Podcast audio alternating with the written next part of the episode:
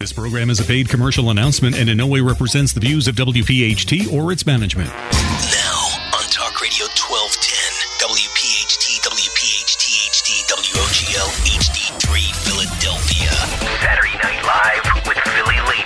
we don't move in our own direction, we're going to become extinct. In fact, in some cases, we're close to being extinct right now. Presented by Weinerman Pain and Wellness, serious doctors for serious injuries, and powered by the law offices of Pond, Lehocky, Stern, Giordano. Talk, listen, and speak to the region's most influential leaders. It's Saturday Night Live with Philly Labor. Saturday Night Live with Philly Labor on Talk Radio 1210 WPHT. A good Saturday evening uh, to all of our listeners and welcome into what will be a very, very special uh, program tonight here on Talk Radio 1210 WPHT as we come to you uh, live from the Sonesta. It is our opening uh, roundtable conversation.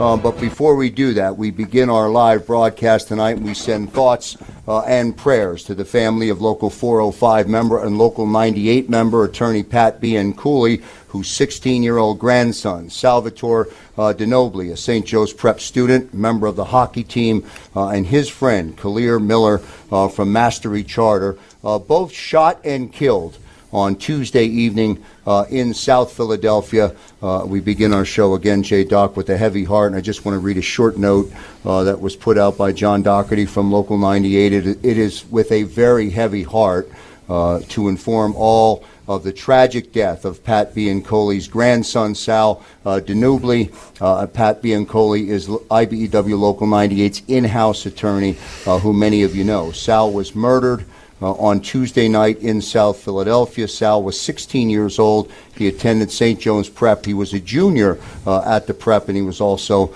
uh, a member of the hockey team. A very kind, respectful, uh, and loyal son, grandson, and friend. A tough way to start the show, Jay Doc. Necessary, of course, uh, to recognize uh, and begin this show with a heavy heart. Absolutely. Pat Bianco is one of the great people in labor. Um, certainly a great friend of ours, and uh, our hearts, our prayers, our thoughts, everything go out to Pat and his family.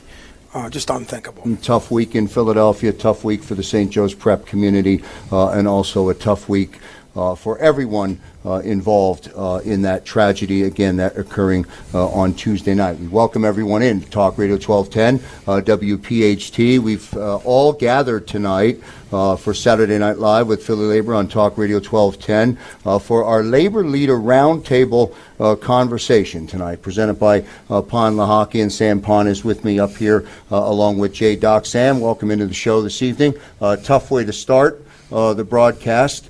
Um, but I welcome you and I thank you. Well, for being thanks, Joe, and um, Pat Cooley, and, and my condolences and sympathies and thoughts are, and prayers are with the Biancoli family. And um, there's no greater friend to labor that's worked tirelessly uh, throughout his career, literally taking calls at midnight, helping union members with their legal needs. Uh, Pat Cooley, in, in horrible loss in Tanky, is is the oldest grandson of that family uh, in the DiNubile family. Um, just terrific, and uh, we love you, Pat, and we love uh, the Biancoli family. Well said, Sam.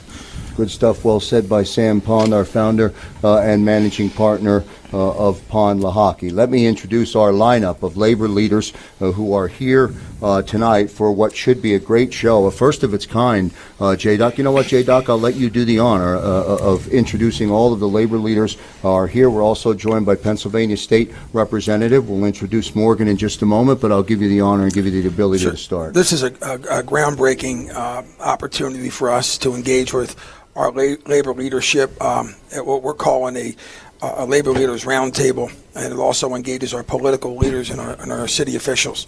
Um, and so, and, and Sam Pond actually, uh, it was his concept, and we thought it was one of the great ideas, and so. Uh, really excited about having everybody here. I'm happy to have Jim Gardler, President, CWA 13,000. Fred Wright, President, AFSCME DC 47. Uh, Kevin Boyle, Business Manager, Ironworkers Local 401. Uh, Rich Labor, Richie Lazer, Deputy Mayor for Labor, City of Philadelphia.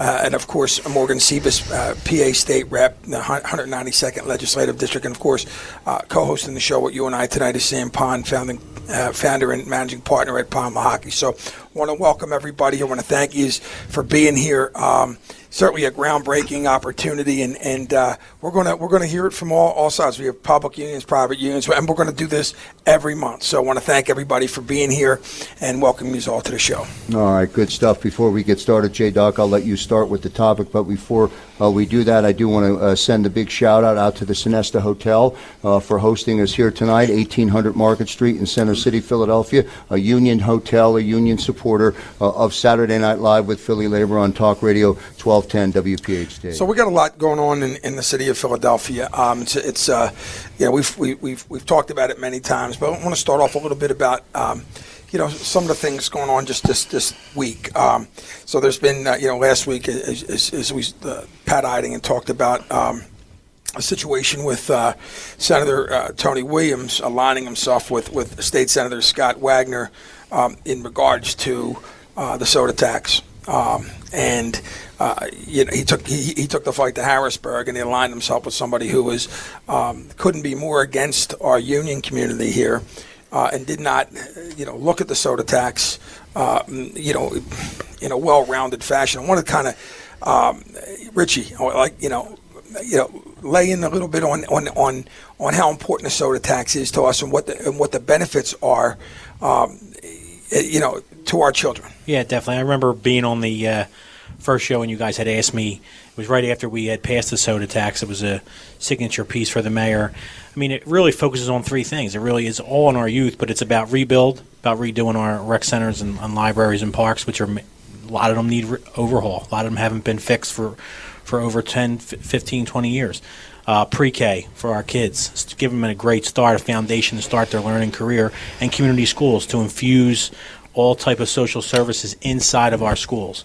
I mean, our school, what we want to do is turn these schools in our neighborhoods as community centers and make adults able to go there for, for education, for make you know job training, and also make it a, an all day open community center for all our kids. So it's important for us to focus on that, and it's a big piece of the mayor's term, big piece of our administration. What's the point of the story, J Doc? Tony Williams is against the soda tax and couldn't get any support here in the city, so we went and aligned himself with. Um, somebody who's been so anti-union that it's almost unprecedented. Plus, uh, Wagner's going to be running uh, as a Republican uh, for governor, likely uh, against Governor Wolf. So, I mean, it's it's it's uh, you know it's like almost appalling that he would do something like that. Uh, also, as part of that discussion, we talked about the diversity issue. Kevin Boyle with the ironworkers. Um, you know, we talked about, um, you know, a big part of the initiative is a diversity, mm-hmm. diversity issue. And, and, there's no denying, obviously, in the, you know, the building trades, it's a commitment that we're making. It's been an issue.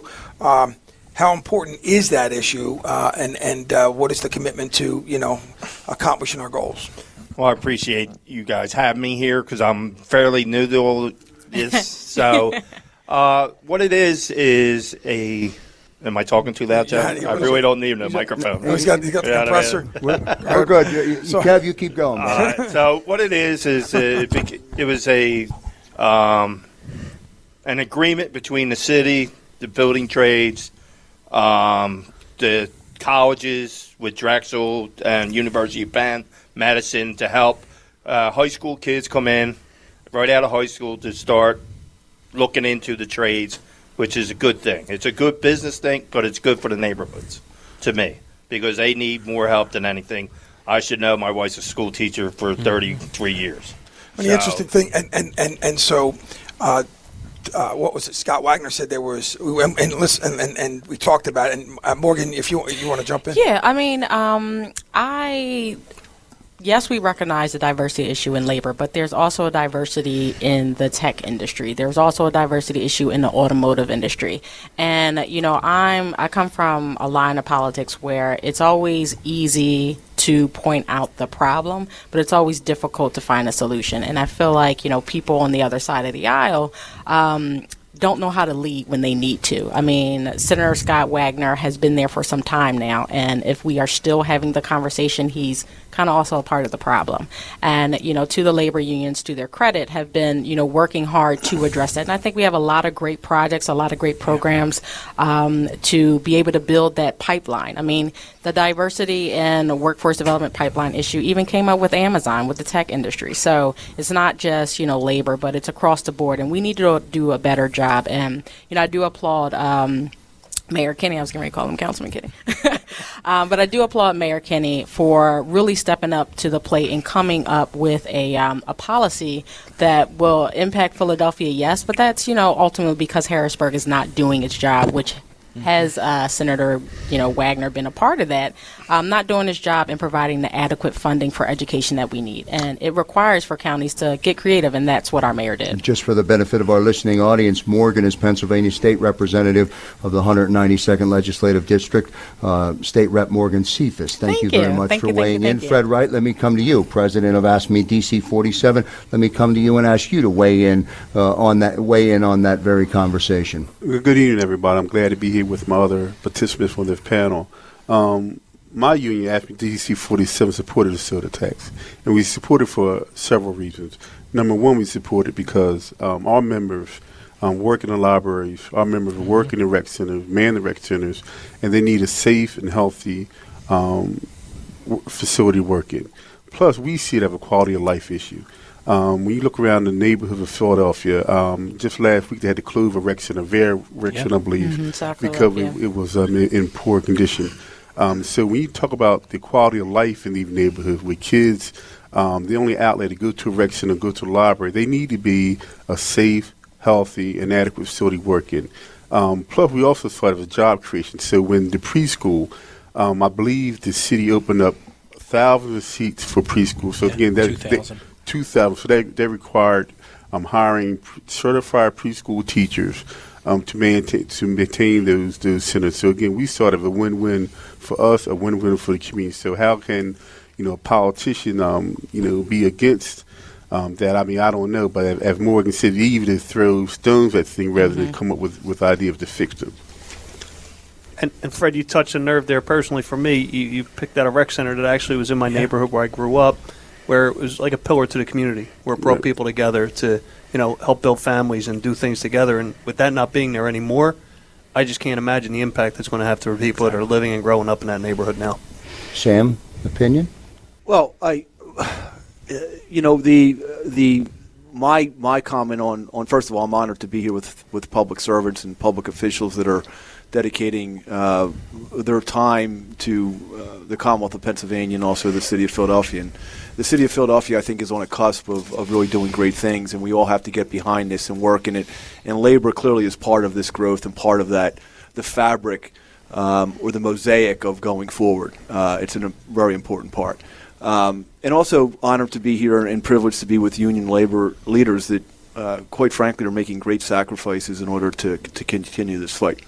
I'd really felt like to follow up with the diversity issue because re- really we have to we have we have a city that's very diverse, um, and I'm on a number of boards uh, where we have to we have to engage the diversity and really make it a top priority. I'm not talking about window dressing here.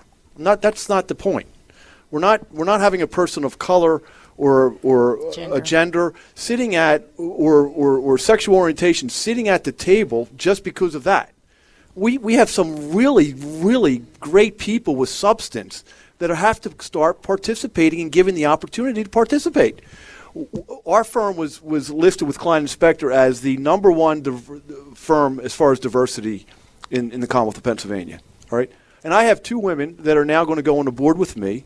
Um, one's an African American woman, and I'm going to tell you what, she's competitive, she's a leader, she's a great manager, she's a great, great attorney, great professional. She's got to come in and get a seat at the table and to be heard. Her voice has got to be heard. And it, we've got to do more on this. We are, we, this city has to have full participation from everybody.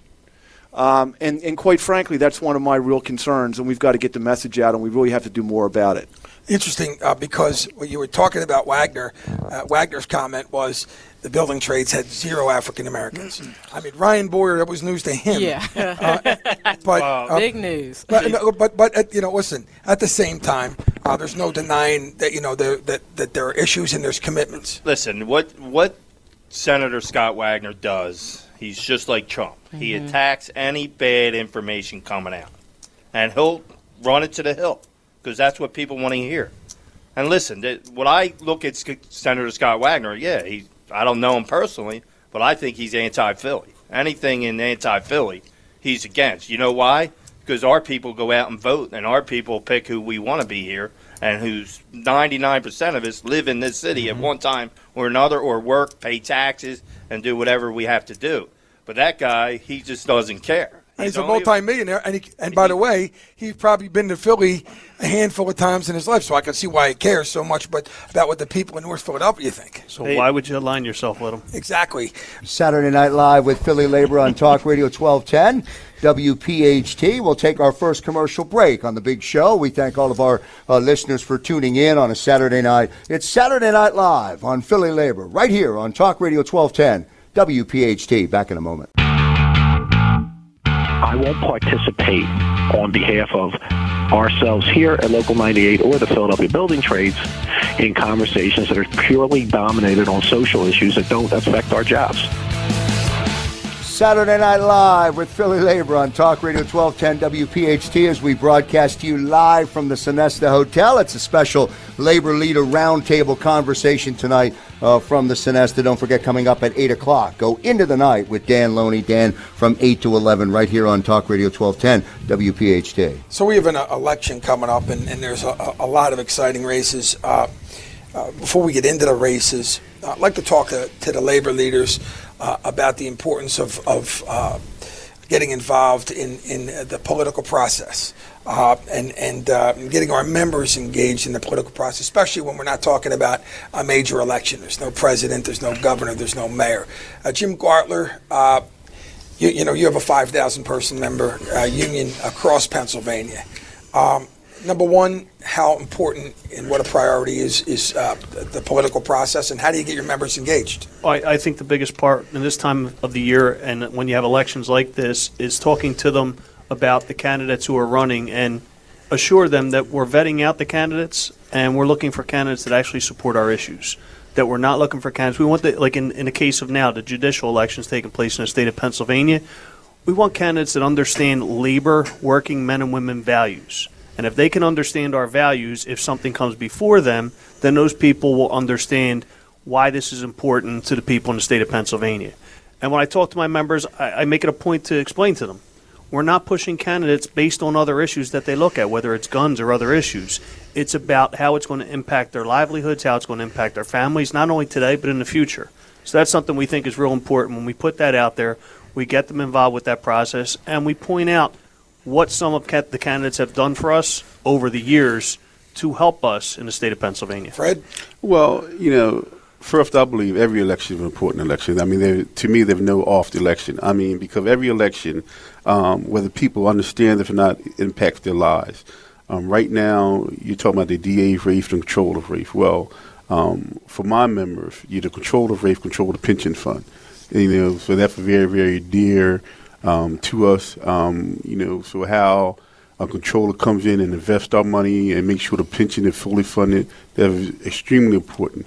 The DA's race, um, when something happened like happened in St. Louis, um, where that person was, was gunned down and you have to make a decision to prosecute the, the officer or not, um, the di- district attorney will make that call. So you can't get mad after the fact. You get you got to get educated to the fact to make sure, as Jim said, the person you put in there are are recognize where they come from, recognize the community they represent. So um, you know when people say you know there are no um, important election, you know every election for a state rep is sitting there right now. Um, they decide on your taxes every day. So um, people need to get out the apathy, okay, and get involved in, in civic responsibility and vote in each election. Well, well, I'm going to chime in on that because it, you know while we were sitting around waiting to go on the air, we talked about a lot of different things, and, and I, I really think we have to start getting more of our young folks and even our old folks civically engaged and educated about their responsibility as citizens. We really do. Mm-hmm. People have to understand what a collective bargaining agreement is, number one, but they also have to understand we have to be registered to vote. Your voice, to have it, don't complain. You, you're almost not allowed to complain. if you're not registered to vote and actually participate in that sacred right to have your voice heard via a vote. The other thing people have to be very mindful of is exactly what it is that they're voting for. So we need we need to have people understand that the judicial races are extremely important. The Commonwealth Court is a very overlooked court.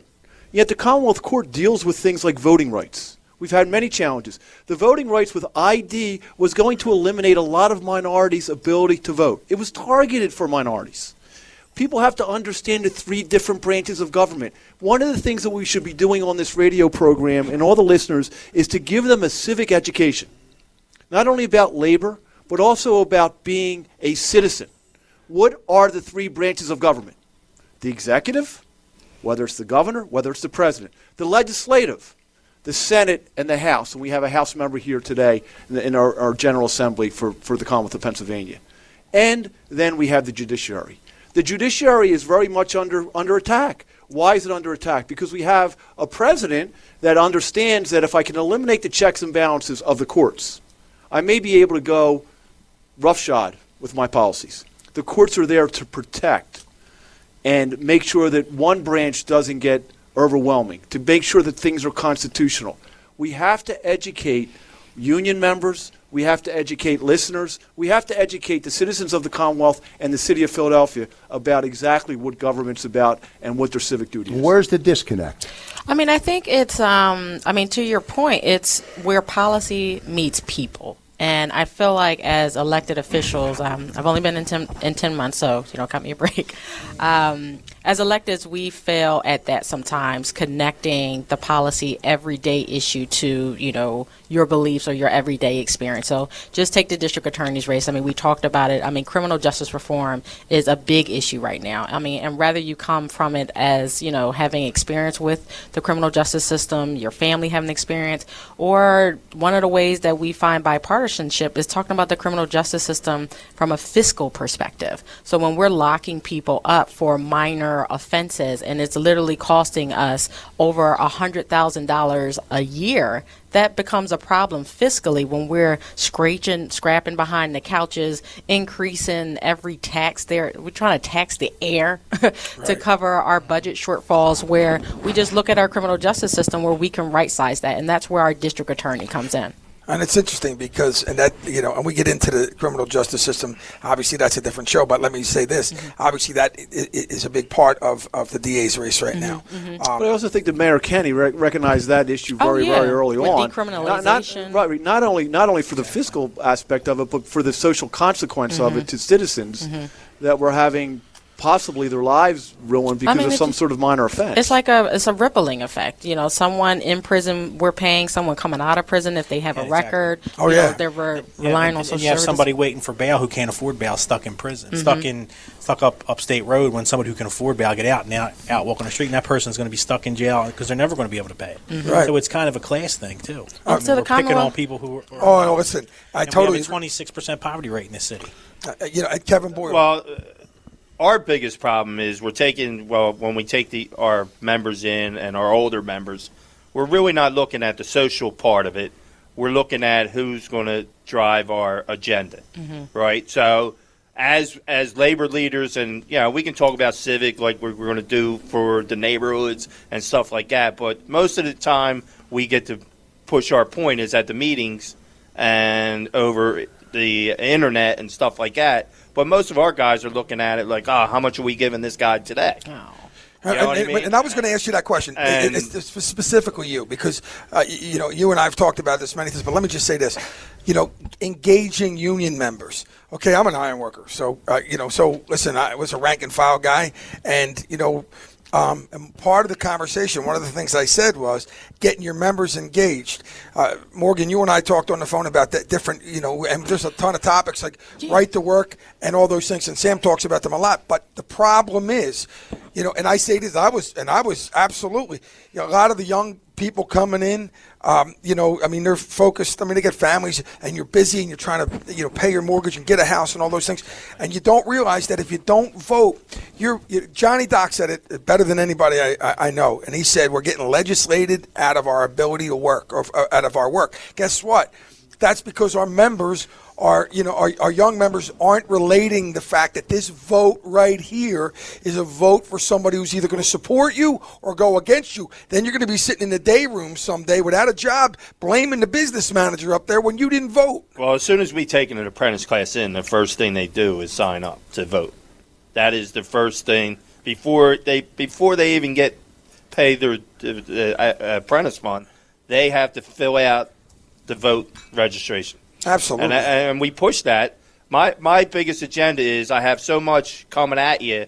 Uh, who's who? What's that? Like everybody meets up at stocks for some reason, right? So, and then if I I don't know them, and if I don't, e- if I don't engage it with them, it has. I have a hard time giving somebody a member's money if I don't know who they are. Just because you're a D doesn't mean you get the money. Oh, well, you know what that's I mean? And I that's mean, my biggest. And that's why I think it's important, again, for elected officials um, when it's an off election season to come out to your members and talk through what is happening on, in, on the legislative landscape. And, uh, you know, when we're looking at issues like right to work, like paycheck protection, I was like literally watching a show the other day and it talked about how 10 years ago there was, you know, some type of firm in the middle of the country that wanted to change a lot of our states into the different direction, change it from D's to R's. And, you know, they had a somewhat of an anti, you know, labor movement going on and they were successfully able to do that, which is one of the reasons why the election is important because the Commonwealth courts determines redistricting. And I, th- I think you're right. I think Sam had, Sam had said this earlier when we, before the show started. We have to do a better job mm-hmm. promoting our causes. Like the rep said, paycheck paycheck protection. You would think, oh, Oh. No, we got to protect our. That's taking the workers' rights away. And And Sam had said it. We got to do a better job at promoting what our what members Mm-hmm. want and what they need and what's going to protect them in the future for their retirement. Because what Sam is saying is we're speaking their language. Exactly. What they did was they got deceptive. We call it, by the way, paycheck deception. Yes, I saw. Okay. Exactly. Uh, So, but so when you're sitting there, and Sam, Sam said it many times, the fact of the matter is, who's not going to r- vote for right to work? It sounds like a great thing. Well, the biggest thing is, is and When- when we know it's not. When we won the White House in 2008 with the- Barack, that Karl Rove went to the townships Mm-hmm. and started attacking that way. That's why you have in the, the House up there. Mm-hmm. That's why you have a hundred and some members. They have the majority because that's how they did it. And they did it in preparation for 2010 for redistricting. Absolutely. Well, to Kevin, I mean, that's where you get into, well, I'm only voting presidential elections. Some of my members say I'm only voting for presidential elections. Well, again, it's more important than presidential elections. The state races Right. are very because they're the ones that set the laws in the country. Um, right here in Philadelphia, they tr- they passed the um, sick leave bill that were preempted in Harrisburg. Okay, now again, you're talking about ten days for a person, um, allow a person off for sick. Now again, in the restaurant industry, they're very important. You don't want someone serving food to you have a cold, have the flu. But again, in Harrisburg, they overturned that law. Um, and once again, so if you had the majority in Harrisburg, that law wouldn't have been overturned. But again, that's people's engagement on the on a local level. And it's people's engagement in, in generally, and we talk about we talk about. What, well, I'm going to follow up with what Kevin's talking about. Last word, 60 and seconds. w- w- people have to start understanding what gerrymandering and redistricting is. Okay, we have a million more Democrats. And by the way, we're you know we're listening to both sides, and especially with labor. If you're if you're if you're going to listen to collective bargaining issues and, and, and, and protect our ability to collectively bargain, it doesn't matter what party you are. But the gerrymandering issue is a big issue. And, and North Carolina has now had the Supreme Court designate it 9 to 0, an anonymous decision. All right, that what their gerrymandering was was racially targeted. Wisconsin has a supermajority, a supermajority. In the last election for the Republicans, the last election they had a million more Democrats vote. What kind of democracy is that? It's not. The Democrats have lost 962 legislative seats since the last census because of gerrymandering. It's basically having the elected officials telling the population how to vote. That's how it's supposed to be. Saturday Night Live with Philly Labor on Talk Radio 1210 WPHT. It's our labor leader roundtable conversation uh, tonight live. Uh, from the Sonesta Hotel. We'll take a commercial break. Uh, we'll continue uh, and introduce you to our entire panel again when we come back. Back in a moment. I've been coming out of step with them guys, okay? And I was mm-hmm. a treasurer of the Democratic Party. You know, I've been a loyal Democrat my whole life. But I've told people, and it hasn't, ju- like I told you, it just didn't resonate with this election. If you look at the last few years, I've been telling people we have to become a little bit more individual. We have to be more of our own brand. Mm-hmm. We have to do a better job at becoming a business. Back here live on Saturday Night Live with Philly Labor on Talk Radio 1210 WPHT. Thanks everybody for tuning in to our special Labor Leader Roundtable conversation tonight as we come to you from uh, the Sonesta Hotel. Sam Pond, the founder and managing uh, partner of Pond Lehocky, joining me along with Jay Doc, uh, also uh, part of the roundtable tonight. Jim Gardler, uh, president of CWA 13. Uh, thousand, right? Thirteen thousand. Jim, thanks for being here. Nice to have uh, you in the room. Fred Wright, president of AFSCME DC 47. Fred, well done. I hope you enjoyed your meal at the Sonesta tonight. Thank you very much. He'll be back tomorrow. Uh, so- Kevin Boyle uh, here early today, and we thank you, Kevin, for coming out from Iron Workers Local 401. Thank you very much, Kevin, uh, for getting here. Rich Lazer, the Deputy Mayor for Labor uh, for the City of Philadelphia, is with us as well. Rich, appreciate uh, nice having you back on the program, and uh, Pennsylvania State Rep Morgan Cephas is joining us uh, in the room uh, as well. And Morgan, it's nice to have you, uh, you. as part of the program as well. So we're talking about the um, the, the legislative um, situation, or certain legislation. talking about anti anti worker legislation, and we just got a, a Senate bill uh, that actually I believe passed uh, S- Senate Bill 936. Um, and so Sam's going to tell us what that you know what that means. Uh, but Sam's just going through what, what I think uh, us in labor go through all the time, and that is, uh, you know, uh, the way they hit you low and then hit you high, then hit you low. And so uh, Sam is the the foremost um, defender of, of uh, injured workers' rights in, in, in Pennsylvania. So I, yeah, I guess the strategy is to knock them down and then just throw the legislation back on the table, which is what they did. So Sam, do you want to give everybody uh, kind of an understanding of 936? Yeah, 936 uh, came out of the blue very quickly this week, um, and uh, within a couple of days, it was very unusual because there's not really any kind of public discourse about the contents of it. Um, it passed the Senate last night, um, and it's going to go over the House. 936 is something that we've talked about on this show time and time again. It's it's simply the Senate's version of House Bill 18, which we beat in June, um, and uh, also a version of House Bill 1800, which we beat in June of 2016, which was um, uh, the uh, evidence-based medicine. So. Uh, a little history there, Joe, and that's kind of where we're we're at with with Senate Bill 936. 936 will take away if you're injured on the job, no matter who you are, whether you're a union member or you're not a union member. If you're a president of a company and you're an employee, or if you're, you know, cranking it out as a, as a maintenance worker, if you get injured on the job, you're not going to get any medical care. And we're talking about the PR aspect, whether it's right to work or whatever the other terms that they're using, entitlements, whatever it may be. And this is now being, it was an, an opioid bill back in the spring of this year. Now it's a drug formulary bill. And this is really a gutting all medical care when you're injured on the job. Woke up one day, went to work, got crushed by a crane. Um, my life is over. I'm 40 years of age. I have three kids, a couple kids in parochial school, a kid in college. I was making 2,500. Now I'm stuck at $900 a week. I lost my annuity. I lost all my medical. I lost my life. I might lose my wife, and I may end up doing something really tragic, as we see time and time again. Injured workers in the Commonwealth of Pennsylvania since 1915 gave up the sacred right to pursue damages in exchange for the scheme of workers' comp, in exchange for a weekly check that has no cost of living adjustment, and for medical. They gave up that sacred right, and now it's being taken away. Why? It's not about a drug formulary. You want to talk about a drug formulary? We try to sit down and talk about a drug formulary. You want to talk about someone owning a pharmacy? Fine. It's about the process of taking all their medical care away. That's the bottom line. And if I don't have medical care for my, my clients, they can't get better and get back to work. And guess what? They also know the insurance industry. I don't have a medical expert. So if I have a denied case, I don't have an expert. I don't have a case. Because you're only getting denied based on a medical opinion of, of a panel doctor.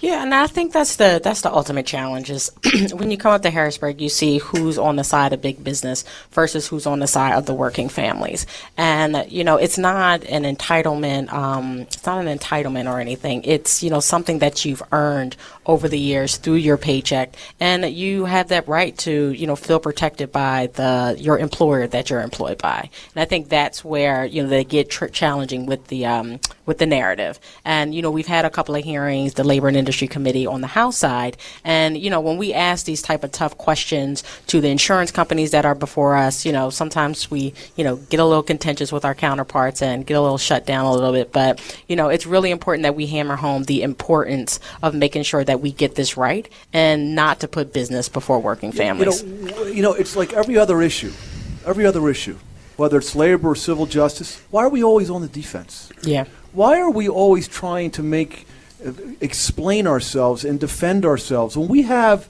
we have the message? We're representing worker folks that are just the middle class. Why are we always defending the rights of the middle class that are the backbone, fighting our wars, building our buildings? Why are we always trying to defend them against the people who are just worried about profits? Well, because Sam, you know, I really think that, that we're in a capitalistic society and people value um, money and profit over lives. And whether you look at the education system, whether you look at the um, medical system, um, whether you look at e- even basic social services, you know, we, we always chase the profit rather than investing in people. Um, and you, you see that time and time and time again. You know, that bill, what that bill is designed to do, Sam, is deny people medical coverage who injured on job. Period. Period. Period. They're trying to deny people medical coverage. So again, when you get hurt, you're either either forced to give up your job or forced to go back to work. Time and time again. And we see that all the time in, in our industry, that people are forced to go to work when they're injured because they want you on the job. And they, they're also, you know, making an attempt to capitalize, if you can ever even think that you can, off of the opioid crisis. Yeah. When they try to point to, you know, a chronic issue that even, you know, number 45, I'll call them, uh, has pointed is like a health epidemic across the country, to hide behind that issue, to take advantage of, you know, a real epidemic that we have to address strategically through something you like to call a formula when you essentially also created the problem that this is not the correct way, and it again is attack on working and, families. You know, Representative, it's such a good point because they created the problem, and and and it's unconscionable. It's unconscionable, almost immoral, mm-hmm. to try to take someone's benefits and rights away to pers- to have medical treatment under the guise of the opioid epidemic mm-hmm. that is killing and destroying families. It's unconscionable. Who does that? I had a colleague the other day tell me because, um, you know, I'm not personally too familiar with the issue, but, you know, just trying to get a better understanding. Um, a colleague of mine had told me from Western Pennsylvania, I'm like, how many people in your county have, you know, been impacted by opioids? He literally told me in one day, 48 people overdosed and it's just the magnitude of the issue. But here we go again. Mm-hmm. Let's get the education out because even before this, the ProPublica reports, the New York Times reports have on, on before the, the recent 60 Minutes report clearly exposed what was going on. Mm-hmm. The insurance industry was incentivizing doctors mm-hmm. to write cheap generic cheap open opioids because that was the cheapest reimbursement mm-hmm. they had. Cheap drugs. This was all about profit. And I don't want to go off the rails here. I really don't. I really don't want to go off the rails. But if you're going to a house of worship on Sunday or Saturday and you're actually doing this, mm-hmm. yeah, there's a problem. You've got to sooner or later understand who your maker is, mm-hmm. because we have to stop the hypocrisy. Mm-hmm. mm-hmm. Well, the, I don't see it on that end of it as a labor leader. I see it more as an organiza- as organizing the non-union guys to the union side because of our benefits and what we get. But I see it all the time. The guys will come in and goes, "Oh, I got hurt on that job." The guy said, "Well, either you be here or you'll be fired tomorrow." And and and that's our biggest, you know, what we do as labor leaders is we give ourselves the package, the the medical package to keep going. So if you do get hurt on the job or off the job, it's just not when you get hurt. It's just more of a. And listen, I, I understand it. Who's been more beat up than me? In the steel business is, you know, I, I was out for four months. If I didn't have benefits, my house would have been gone, everything would have been gone. And, so, you know, and I understand it. Kevin, the other thing is that we don't, the people, again, it's about education, but firing someone or reporting an injury and then, or, or, or any, any of those things, firing someone for reporting a work injury or making a claim or not coming back for a work injury is a civil action. It opens the action, it opens them up to civil matter. People don't know about this, but it, they put in, they make people afraid, and why wouldn't you be? Because you're, you're injured, first of all, you're injured. You don't, you have so much uncertainty. You're anxious. You could be depressed. You don't know where to go. And they're making you so afraid that it's even making it worse. And they're preying on an injured person. Uh, and, and listen, it's it's driven by the insurance companies because the Mhm. more, the less people get hurt out there working for you, they get a better better price. Kevin, why, why aren't we addressing the maximum compensation rate, which is unconstitutional? Why aren't we addressing the fact that there's no cost of living adjustment? Why aren't we, Representative, take this back. Why aren't we I'm looking? it down. Why aren't we looking at Act 57, where unemployment? Think about this: a contractor that employs your folks, employs your members. That contractor pays a premium for workers' compensation insurance. If, in fact, the insurance company denies that case, and they've done this, they're denying the case because they know your guy who has a good work history is going to apply for unemployment. That was paid by the employer and the citizen. Guess what? After a year after I win that case, the insurance company gets an offset for the unemployment that your member received. Think about that. Basically, their responsibility, their responsibility, how's that word? Do they use that word a lot? Is subsidized by the citizens funding the unemployment. They don't pay the unemployment fund back. They don't pay the contractor back. They get an offset and they walk. But they're charging that contractor a certain premium for responsibility. Guess what? They didn't pay. The unemployment, the unemployment paid. That fund paid their responsibility. Why isn't that changed? Why isn't that being heard? That's an injustice. That's an, unju- un- that's an unjust enrichment. That's a tort. Why aren't we? Ha- why aren't these messages being heard? You know why? Because we don't have their money. We don't have their power. But we got to start fighting back. This radio show is a platform, and I thank each and every one of you for being here. This radio show is the beginning of a platform to start getting the message out. We don't want anything unfair. We don't want anything unfair. We're very mindful of industry and creating jobs. All right? And I can get into all that, and I can tell you, you know, about the unfairness. We fought back on unfairness. We stopped the minimum compensation rate because it was unfair to industry.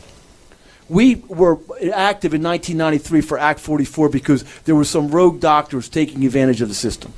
There had to, there had to be some sort of checks and balances.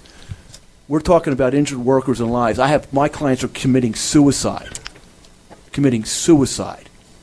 Let's hear their stories. Let's hear Keith Heckler's widow talk about him committing suicide and blowing his brains out in his backyard on Easter Sunday. We're going to, in our next segment, we're going to talk more about uh, corporate greed with uh, uh, Jim Gardler's going through and, with his members and, and, and uh, a Goliath that you're negotiating with on a periodic basis. Uh, the, we're talking about, you know, uh, profits that are unimaginable. And yet you have to, and, and, and yet you're negotiating with, uh, you know, and, and a company that is so big that it's almost unimaginable, and they don't, and, and they want to downsize and send jobs overseas. Saturday Night Live with Philly Labor on Talk Radio 1210 WPHT. It's our labor leader roundtable conversation. Tonight, we come to you from the Sonesta Hotel, 1800 Market Street. Uh, great conversation. Settle in as we take our final break uh, here on Talk Radio 1210 WPHT. Back in a moment. I believe there's room, okay, for the national building trades, the local building trades, to have partnerships with the Trump administration as it pertains to energy, as it pertains to infrastructure, as it pertains to the undocumented worker. Back here live on Saturday Night Live here on Talk Radio 1210 WPHT. Thanks very much for tuning into our Labor Leader Roundtable conversation tonight uh, as we come to you from the Sonesta uh, Hotel here on Talk Radio 1210 WPHT. So we were talking uh, with Sam Pond. We're talking about um, in the last segment, you know, what goes on, and it gets to the point, you know, with injured workers issues with corporate greed and and and, and the big insurance companies and. Talk. We're going to talk to Jim Gardler, who's the president of CWA 13,000, about a Goliath that he has to deal with on a regular basis um, and we've we've had done a couple announcements, uh, you know, for you, and the, the numbers are astronomical. Tell us a little bit about your fight with AT and T. Right. So so we've been bargaining with AT and T now since uh, the beginning of the year, January February timeframe, and you know it's nothing new to us. They're following the same script as some of the bigger corporations that are out there, which is you know they want our people to do more for less. They want to be able to yeah, offshore jobs, and they want people to continue to piggyback off we, what we just talked about, pay increased costs for their health care, and, and just gut what they currently have in place to help them when they do get hurt off the job, you know, on their own time. And, and you know, there's a company that's out there that tries to promote themselves as this company that looks out for people in this country and hiring veterans and doing a lot. Well, these are people that put their lives on the line for us every day. And I'm wondering where these veterans, what uh, military they're from, because apparently they're not from this country. They must be hiring them in the other countries where they're putting these people to work offshore, because our people are looking for these jobs, and they continue to look to send more and more of these call center jobs to other countries in India and Mexico. And these people, listen, they put in a tough day, um, and a lot of them are commission based. You know, they they work off of sales, and they go out there, and this company doesn't want to pay them, yet they're still raking in billion dollars a month in profit. And I was going to say that um, you're talking about healthcare, you're talking about um, jobs, sending jobs uh, overseas. Uh, talk about the kind of profits we're talking about here from a company. We're not talking about a company that's scraping by, uh, you know, just they're making bi- billions per month. The CEO, I I forget what he was making, 26 million a year or something, something crazy. Randall Stephenson, yeah, Yeah. yeah, he's he's cleaning up. I mean, he's not struggling. He doesn't have to worry Hey, about health care. By the way, doesn't have to worry I, about health care. I could care less if he's making 50 gazillion a year. Don't take, don't make it on the backs of the workers. Don't ask them to take a pay, a, a cut in pay, take, get rid of your benefits. And we've been, I mean, we've, we've, you know, we've made these announcements. We've had you and Ed Mooney on the show several times. Uh, you, when this, when this stuff comes around, I mean, you're not asking for, you know, you're not asking for anything that, that, that th- these men and women don't deserve. Our members that work in this industry are looking for a good middle class living where they can raise a family, buy a house, basically have the American dream.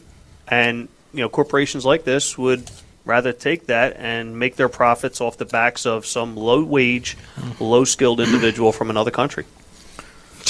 I mean, it's just actually, it's absolutely incredible. By the way, who built who built the company? In other words, the members had the members and the workers had a little bit to do with the success of A and AT and T. Am I they correct? build it, they continue to upgrade it, and it continues to evolve on the backs of the men and women that come to work every day that are members of the CWA, the IBEW, um, you know, the, the laborers that are out there to help build the infrastructure and the network. I mean, there's countless number of unions that are impacted by what they try to do by sending this work to you know different countries, different individuals, and and and we try to fight it, and we try to make sure that th- that work stays here for our members. And we get a lot of assistance not We only try. from the local politicians, but from the state and the federal politicians.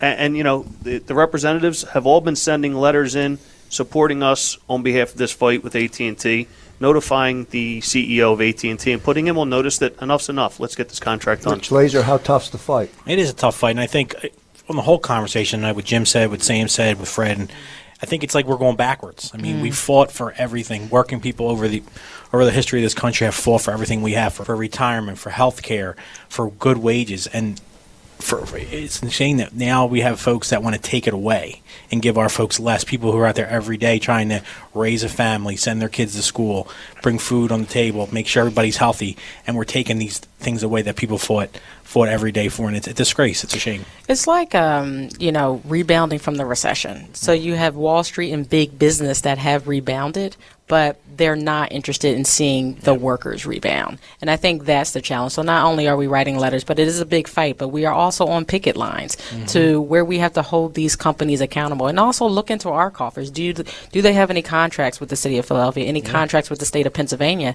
And really hold their feet to the fire. I mean, you know, Richie, we were down at you know the airport fighting that Exactly. fight holding their feet to the fire to make sure they're doing right by their workers. And the other part, I mean, the good point to that is the uh, Loft Hotel over on uh, Mhm. on Broad Street. Ton of tax breaks. Supposed to create some over a hundred and something jobs. Didn't create that many jobs. We got the community out there with Unite Here out there protesting um, because they're not they're getting all these tax breaks and they're not following through. The city, we we looked into it. We're not going to invest our pension money into the company that owns that hotel anymore because if they're not going to follow up and they're getting all these tax breaks and they're not going to follow up to the agreement Sure. they made with the state and the city, then why should we put pension dollars into something like that? And that's why elections matter because when you have a mayor in the office that is a friend of labor, understands labor, has a family that has gone through labor, these are the type of actions that are taken. Fred Wright, president of AFSCME DC 47. Your thought? Well, you know, once again, it's, it's profit over people, and and Mm-hmm. we have to get out the mentality of um, taking away from the middle class, the working class, and and you know, idolize the, the profiteer of their country. I mean, that's why Donald Trump in the White House, because you had a president who ran that he was smarter than everybody, he was a deal maker, and you know what this guy was known for when he built Atlantic City. The building trade, he was paying people 80 cents on a dollar. He rooked everybody down mm-hmm. there, mm-hmm. you know, and he didn't pay his tax. He bragged about he didn't pay his taxes. And, Didn't and- even pay the contract. and- Didn't and- pay the contract. And people, you know, oh, well, he's smart. He was a deal maker. No, he wasn't a deal maker. I mean, to me, he was almost a crook. He was dishonest. cooked the But, books. but you know, we, you know, we idolized that. Yeah, but he convinces folks, like you said, he convinces folks that he's Oh, he told them. people what they wanted to He's hear. helping them. But you know, at, at, at some point in time, you know, people have to take a stand and, and do what's right. And this and this comes from you know the leadership. You know, when I'm talking the leadership, not only from the union leader, but also from our political leaders, like the mayor or the governor, who really sets the stage. I mean, I mean, right now, um, you know, my union have a negotiation with the city of Philadelphia. Um, for a contract for the white collar work with the city of Philadelphia and the, and the employees of the first judicial district. Um, you know, part of that negotiation was the pension plan. You know, now this stuff was, you know, negotiated years ago. Um, all people putting their money time and time again, but you know, this is a subject of bargaining. You know, as Sam said, you know, we have collective bargaining, so we can sit down at the table and collectively bargain over this stuff. But why should we have to defend that? You know, why should we have to defend that? I mean, that's something that should be a right to ours that we should be entitled to. Right. So, I mean, we have to really break this mold about, you know, taking, taking, taking what people fought hard for, fought years ago, sacrificed for. You know, people sacrificed years ago, gave concessions because they wanted a, a, a, a benefit in another area. Yep. You know, now we hear, you know, defending that benefit, and they really, that's not right. Yeah, and the rep, rep knows this better than anybody here. Is there's folks up in Harrisburg now that want to take the pen, you know, bargaining over pension out of the collective bargaining and have the Mhm. state make the decision, and that, how's that fair to the worker? Absolutely, Kevin. Well, yeah, and I don't see it as big as these guys do because with AT and T, we don't really deal with that part of it. But to me, I think they big business is definitely they throw all their money into PR because once you start getting a higher standard, the first thing they do is go look what they're making. That's not. That's why this company is going down, down, down. We have to off, off offset their costs. We got to send the jobs overseas. Yeah. That's what they say all the time, and they get their message out there because listen, they do have a lot of things.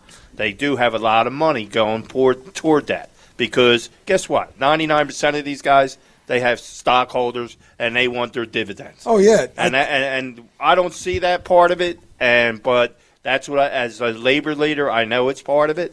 But that to me, that's what it is. But also, though, the politicians, uh, you know, we, we said earlier, these deceptive terms like right to work and uh, paycheck protection. I mean, who in their right mind? We're working, you know. Uh, well, we heard Donald Trump say it. I like right to work. I mean, I bet you ninety nine point nine nine nine go for another hour. know what it is. Don't don't know what it is. it's the right to work. We call it the right to work for less, right? When- Sam? what's the last time he paid a bill? Right, He doesn't pay a bill. He negotiates it down. Right. He never negotiates up. He's always I w- going down. I wonder how many times Jim Gardler's and Ed Mooney's uh, members were just working during the day, not bothering anybody, but working hard, going out to uh, risk their lives in many cases, and just and all of a sudden went to a union meeting and said, you know what, let's just pick it to get the the, the CEO's twenty four million dollar uh, you know paycheck, you know his annual. Let, let's get that knocked in half. Probably never. They're not asking him to take his 25 mil a year down. Oh, we They're just try it. We try it on a regular basis at shareholder meetings. The problem is they have so much control over the stock, the, the voting stock at these meetings, that you can't even come close to touching the money that they not only pay themselves, but what they pay the board of directors. So they, they take care of the But my point is, you, you, your, your, your members are asking for health and retirement and a fair living wage. Mm-hmm. Okay? I mean, it's it's un-American to think somebody be making twenty five million dollars a year and asking you to take your that you know get rid of your health care. But but you know, if I can add this again, if, if it's not just about you know organized labor, union labor. I mean, this is about the working class. In general. Um, You know, whether you're in, in the union or not union, if the working class that you know um, we're trying to protect everyone's standard of living. So everyone needs a a, a decent health plan, a decent paying job, um, sometimes job security. Um, because again, if, if if you have a community that you have 26 poverty rate, you have violence in the street, you have you have crime, you have you have people being uneducated, you have you know you go you go pay on the back end with incarceration. So you know what we're trying to do is, is uphold the social standard of this country. And why we're under attack every day, I don't know. But you know, people really need to educate themselves to try to uplift themselves and uplift, uplift their communities. And I also think just one this one last point that we have to stop making it it's the moral issue for you to do this right by your workers. No, your workers will come to come to work healthier, they'll come to work ha- happy, be more productive, which makes you more productive, which makes your product better. That is the reason just why good, that's, just, that's just good business. Yeah, it's good That- business. That's just good business. It's not a moral you know, argument. We, we talk about that in our office yesterday. I had a nutritionist come in, and I talk. Not that I'm qualified, but I talked about mindfulness. We had a nutritionist to come in for two hours. You know, we, we want to have our people engage. To, for uh, we feel that, that that's our obligation, but it also is going to help your bottom line. Mhm. You know, it's going to help the bottom line of mm-hmm. everybody if we have a strong middle class. But, but mm-hmm. Even Sam, corporate Sam, people don't believe in that no more. Henry Ford, who wasn't a, a, a great trade unionist mm-hmm. by no means, but he believes that every person that worked in his plant should have a, have the ability to buy, to buy a Ford product.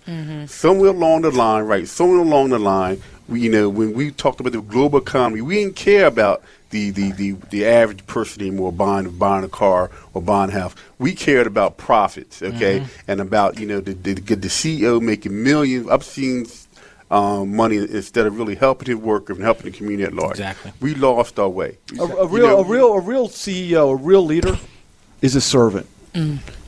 They're a servant. That's if everybody here is a leader, and we're, we're servants. The bottom line is, if you're really a good leader, you're serving your flock. Yes, That's the bottom line. Everything else will take care of itself. Saturday Night Live with Philly Labor on Talk Radio 1210 WPHT. Uh, our first labor leader roundtable conversation tonight at the Sonesta uh, Hotel. What a great uh, night it was.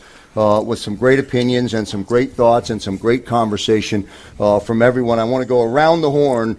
Uh, I said uh, in the commercial break that everybody was going to get about 35 seconds. Everybody's going to get about 10 because we're up against the clock, 10 to 15 seconds. Uh, but let's start there, Jim. Let me come uh, uh, start with you. We'll go around the horn, give everybody a closing thought before we say goodnight. real quickly, thank you for having me on the show, and I'd like just like to extend the condolences of Local 13,000 and personally myself out to Pat Biancoli and his family. But most importantly, in the next couple of weeks, you're going to be asked to get out there, go to the polls, and vote. Vote to make some changes. Make, vote to make sure that we people don't understand our issues. Kevin? Uh, once again, I want to thank you for letting me come here. Uh, I know I just got in from Vegas, but thank you anyway. and I just want to give a shout out to our members who donated or are going to donate five thousand dollars to um, the Hurricane Relief Fund through the inter- our international, which will go strictly to the people from Houston, Miami, and Puerto San Rico. Puerto Rico. Fred? Um, again, thank you for having me. I enjoyed being here. I'm having a discussion with my fellow labor leaders and elected officials.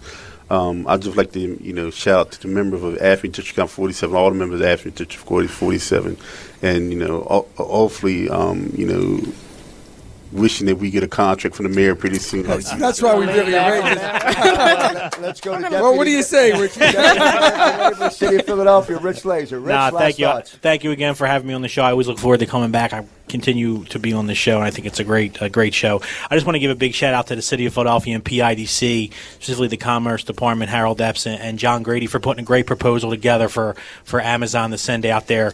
As everybody knows, fifty thousand jobs with a hundred thousand dollar average salary and uh, five billion in, in capital improvements and in construction. I think it's a big thing for the city. If we can pull that in, it would be amazing. And uh, I just want a big, big shout out again to the city and to PIDC on that. State Rep Morgan Cephas. Don't forget the hashtag Philly delivers. Hashtag Philly it delivered. I just want to thank you guys for having me on. I'm uh, been in 10 months, uh, 192nd, represent neighborhoods over in West Philadelphia. But you're not a rookie in politics. Ah, no, I'm not. I got, a, got some years behind me. But um, I just want to thank you for having me on. Thank you for allowing me to be a voice and hear the voices of labor. I feel like that is extremely critical right now because we are in some trying times, but we also have some opportunities to grow as a city. We have a lot of great things coming to Philadelphia as well as the Commonwealth. We just need to make sure we're building those pipelines and making sure that we do right by labor and get it right. Last word tonight, Sam Pond.